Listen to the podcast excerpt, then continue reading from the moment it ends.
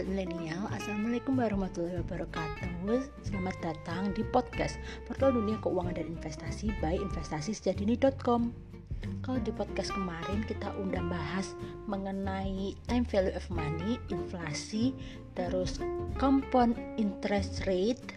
Sekali ini kita mau bahas mengenai apa sih itu investasi, lalu bagaimana strateginya dan bagaimana cara kita membelinya. Maksud maksud aku apakah ada taktik ter, taktik tersendiri buat beli investasi atau buat berinvestasi begitu. Ada tiga hal yang perlu kalian tahu yaitu simpanan, tabungan, dan investasi. Mungkin bagi kalian yang masih awam, ketiganya tuh nggak ada perbedaannya gitu, nggak ada bedanya. Tapi kalau misalnya kalian mempelajari lebih jauh ternyata tiga hal tersebut itu sangatlah berbeda. Kita bahas yang pertama mengenai simpanan. Simpanan tuh artinya kalian cuma nyimpen duit aja gitu. Kalian nyimpen duit di OVO, di GoPay atau di dompet. Jadi kalau simpanan itu uh, istilahnya buat jangka pendek gitu. Jadi kalau misalnya kalian mau sewaktu-waktu mau ngeluarin duit mau untuk buat parkir bayar makan atau buat mesen grab bike go Gojek apa itu Go Go Ride Go Ride Go Ride itu kalian bisa langsung gunain uang yang udah kalian simpan di dompet ataupun di dompet digital kalian. Jadi kalau simpanan itu ya nggak ada pertap nggak ada pertambahan nilai sama sekali. Kalian cuma nyimpen duit aja gitu. Yang kedua yaitu menabung. Namanya nabung berarti kan harus ada tujuan tertentunya kan. Misalnya mau beli HP baru atau mau beli mobil atau mau buat nikah atau bu mau buat uh, biaya wisuda atau mau buat beli rumah. Banyak itu semua tujuan. Kan tujuan kita masing-masing kan juga beda kan. Nah kalau nabung berarti udah ada tujuannya. Nah kita itu ngumpulin ngumpulin duit sampai uh, sampai uh, saat tertentu. Maksudnya sampai kita bisa mencapai tujuan tersebut. Nah, mungkin di sini kalian mungkin agak bingung ya, maksudnya nabung sama investasi itu beda apa? Sama gitu.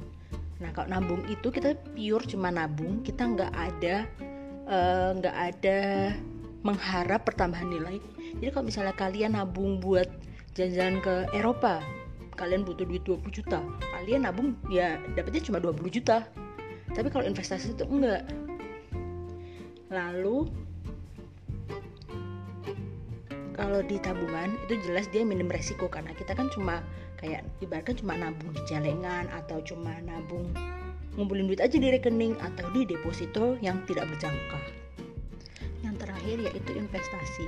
Nah, kalau misalnya kalian mengharapkan pertambahan nilai, berarti kalian harusnya investasi. Lalu kalau investasi itu e, fungsinya untuk mengamankan kekayaan dari inflasi itu sendiri. Lalu kalau misalnya tadi yang tabungan dia minim resiko atau mendekati nol, tapi kalau investasi itu ada resikonya. Jadi kalian kalau misalnya nabung, eh bukan, kalian investasi 10 juta, uh, mungkin satu tahun atau beberapa tahun ke depan mungkin kalian bisa dapat hasil 12 juta atau 15 juta atau 20 juta ataupun 8 juta atau 5 juta bisa naik ataupun turun lalu uh, investasi sendiri itu ada banyak banget jenisnya. Dan sebelum kalian berinvestasi ada baiknya tuh kalian mengetahui strategi dan tujuan investasi kalian.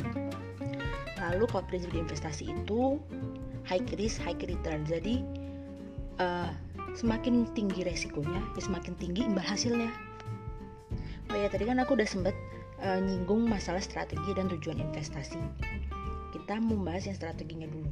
Jadi saran aku, kalau kalian mau investasi, kalian tentuin dulu tujuan investasi kalian, baru kalian pilih kendaraan atau produk yang cocok buat kalian. Misal, kalian ini mau uh, nikah, ibaratkan ya 5 tahun lagi, berarti kan itu jangka menengah. Berarti kalian udah harus punya tujuannya dulu nih. Berarti tujuan kalian nikah, kalian juga udah tahu jangka waktunya berapa. Nah, kalau ibaratkan orang mau pergi nih, mau ibaratkan dari Jogja ke Jakarta ataupun sebaliknya.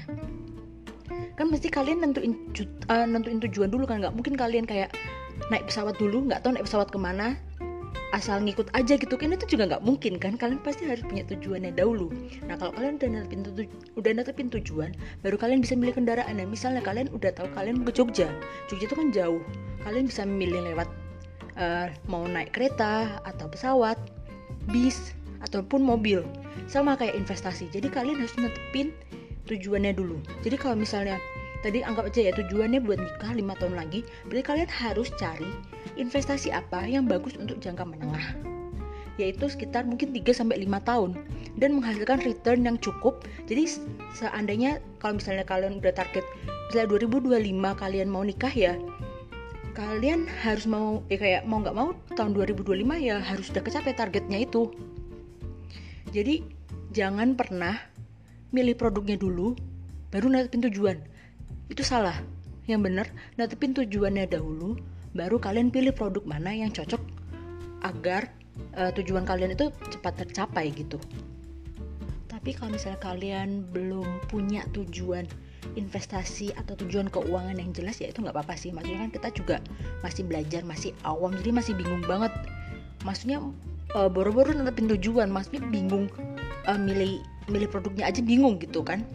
Jadi yang nggak ada salahnya sih. Jadi mungkin kalian bisa mulai dari uh, investasi yang paling kalian minati atau yang bikin kalian kepo misalnya kalian kepo sama reksadana ya pelajari aja reksadana itu terus nanti kalau misalnya ilmu kalian udah cukup kan pasti kayak langsung connect sendiri gitu loh. Langsung kayak oh berarti reksadana itu kayak gini. Berarti aku harus uh, punya tujuan yang di mana aku tuh bisa mencapai itu dengan reksadana kurang lebihnya kayak gitu sih kalau aku bisa nyaranin ke kalian.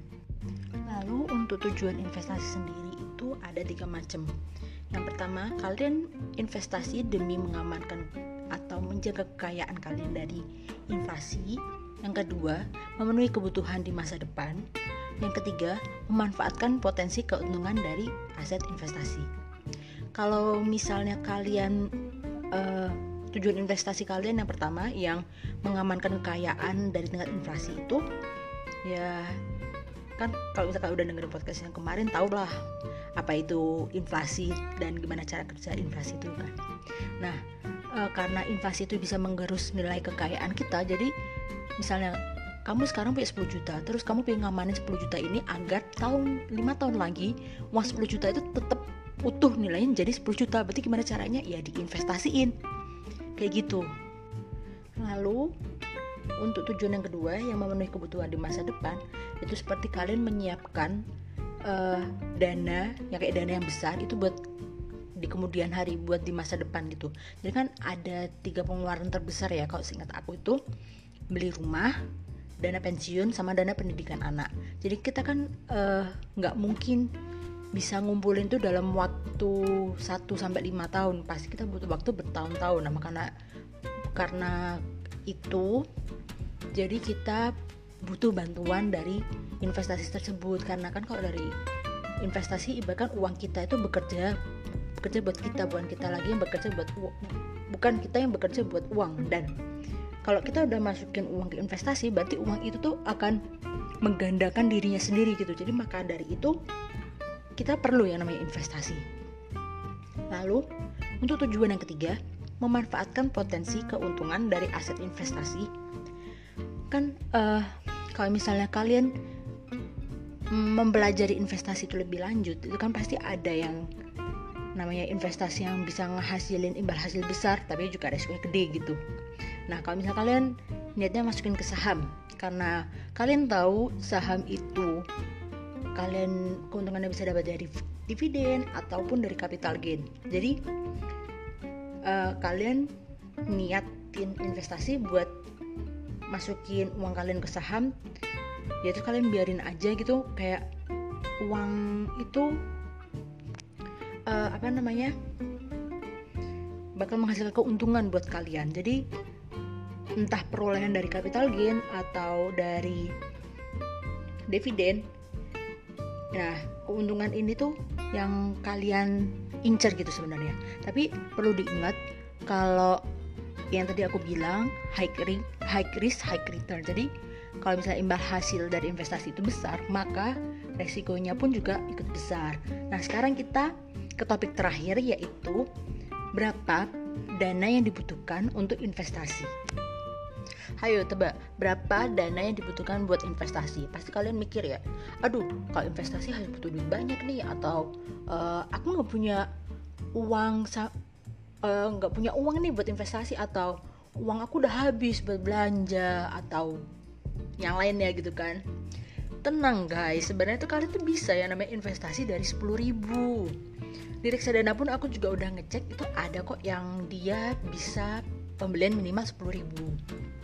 Terus uh, ada lagi deposito kalau nggak salah itu bisa kalian mulai dari 20 ribu. Uh, lalu saham saham tuh sebenarnya ada kok yang harganya di bawah dari 100 ribu. Cuma kan uh, dari syarat sebagai syarat apa ya sebutannya? Syarat administrasinya dari pihak sekuritas kan mengharuskan kita bayar 100 ribu. Nah nanti 100 ribu itu bakal di uh, ditransfer ke RDN kita. Berarti kan kalian di RDN punya dana 100 ribu. Itu 100 ribu pun kalau kalian belanjain ada kok banyak kok saham yang harganya 100 ribu gitu. Atau di bawah 100 ribu juga banyak gitu kan. Jadi jadi nggak perlu uang banyak gitu kalau buat investasi. Asalkan kalian itu niat aja sebenarnya kalau misal kalian emang nggak punya niat buat investasi mau invest mau invest apa itu kayak rasanya males gitu. Even cuma kalian butuhnya cuma 10 ribu doang gitu kan. Oh iya aku juga mau nambahin ini sebagai mungkin bonus di topik ini kali ya. Jadi ada dua cara dua cara dua cara berinvestasi. Yang pertama itu ada lump sum dan yang kedua ada dollar cost averaging atau DCA. Langkah yang pertama, bukan langkah pertama. Tadi yang aku sebut itu dia. Lump sum itu artinya kalian tuh investasi langsung jebret sekali, langsung banyak. Misalnya uh, jadi contohnya lump sum itu tuh uh, kalau kalian nunggu momen di saham. Jadi kan kalau di saham tuh pasti ada momen naik momen turun nah kalau misalnya kalian masuk uh, berarti sekarang tanggal berapa? 18 Desember. Itu harga saham lagi naik naiknya kan? Kalau misalnya kalian jadi value investor kali atau trading sebenarnya nggak ada beda juga ya. Kalau misalnya kalian ngerasa harga saham kok udah kemahalan gitu ya jadi kalian bingung uang yang harusnya dimasuk yang harusnya kalian belanjain saham itu mau dibuat apa nih? Nah kalian bisa mungkin nabung di deposito atau apa kalian tabung tabung tabung tabung terus sampai nanti ada suatu momen harga saham tiba-tiba turun atau IH, IH, IHSG turun. Nah itu kalian baru masuk kan, baru masuk ke pasar saham itu, ke bursa saham. Nah berarti kan kalian kayak jebret, kalian naruh uh, di saham 10 juta sekali kayak gitu kan langsung cuma naruh sekali aja 10 juta di awal. Terus kalian udah ya kalian nggak belanja lagi gitu kan karena emang kalian cuma belinya pas nunggu momen aja. Terus yang kedua itu ada dollar cost averaging atau DCA atau alias itu nyicil sebenarnya. Jadi kalau nyicil itu kalian tuh nggak butuh uang banyak yang penting kalian konsisten aja. Kalian misalnya punya uang cuma 100 ribu ya nabung rutin aja 100 ribu. Mau entah harga sahamnya naik atau turun atau aset yang lainnya tuh mau harganya naik atau turun ya kalian nabung terus nabung rutin. Nah e, nabung rutin ini disesuaikan sama kemampuan kalian lagi gitu.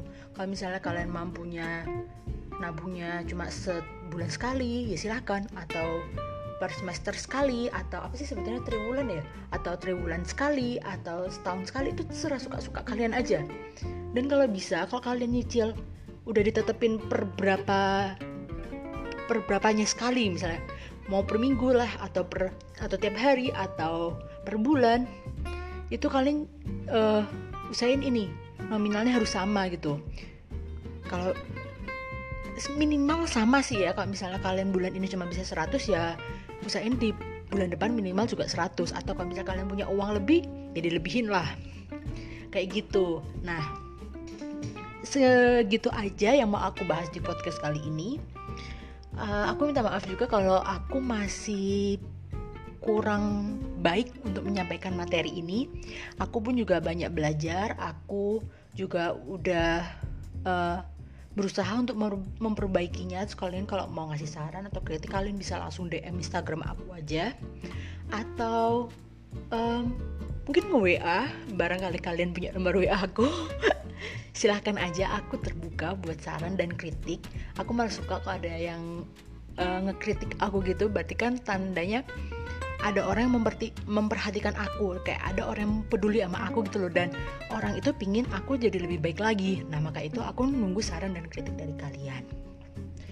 Uh, oh ya kalau misalnya kalian masih bingung nih maksudnya ini apaan sih jelasinnya kecepatan atau gimana itu kalian bisa langsung baca materinya di web aku investasi investasisejakdini.com itu udah aku tulis materinya malah lebih komplit daripada aku yang ngomong sekarang. Karena kalau ini kan cuma aku rangkum aja biar durasinya nggak kepanjangan gitu kan.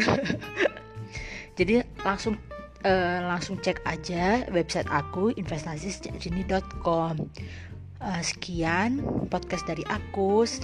Sampai jumpa di podcast selanjutnya. Bye bye wassalamualaikum warahmatullahi wabarakatuh